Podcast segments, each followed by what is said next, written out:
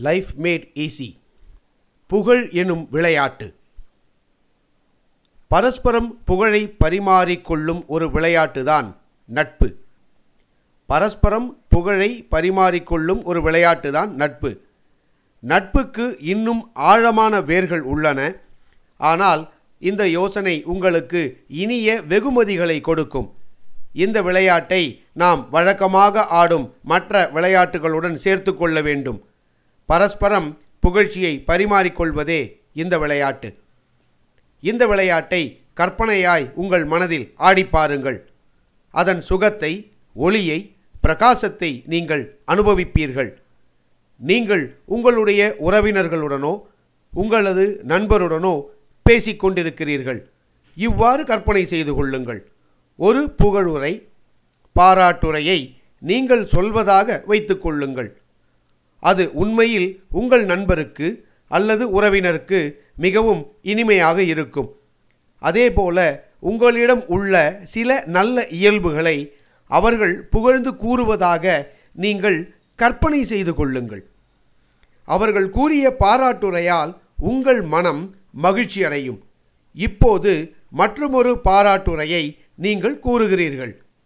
அதேபோல அவர்கள் மேலும் உங்களை புகழ்ந்து சில வார்த்தைகள் கூறுகிறார்கள்.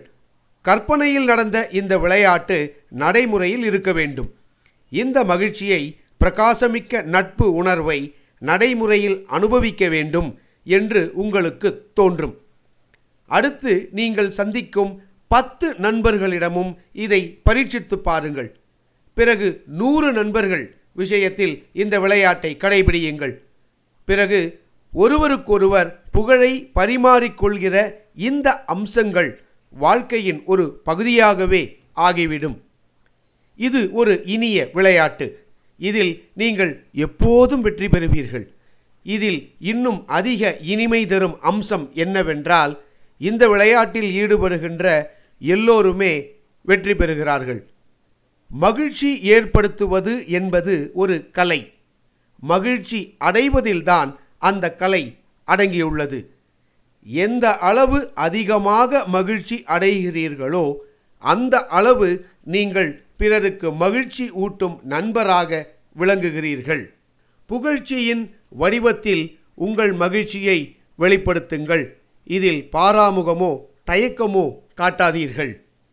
புகழ்வதில் கஞ்சத்தனம் காட்டுவது தரக்குறைவின் அறிகுறி. டாக்டர் நார்மல் பீல் சொல்வது போல உற்சாகம்தான் கண்கண்ட அடையாளம்.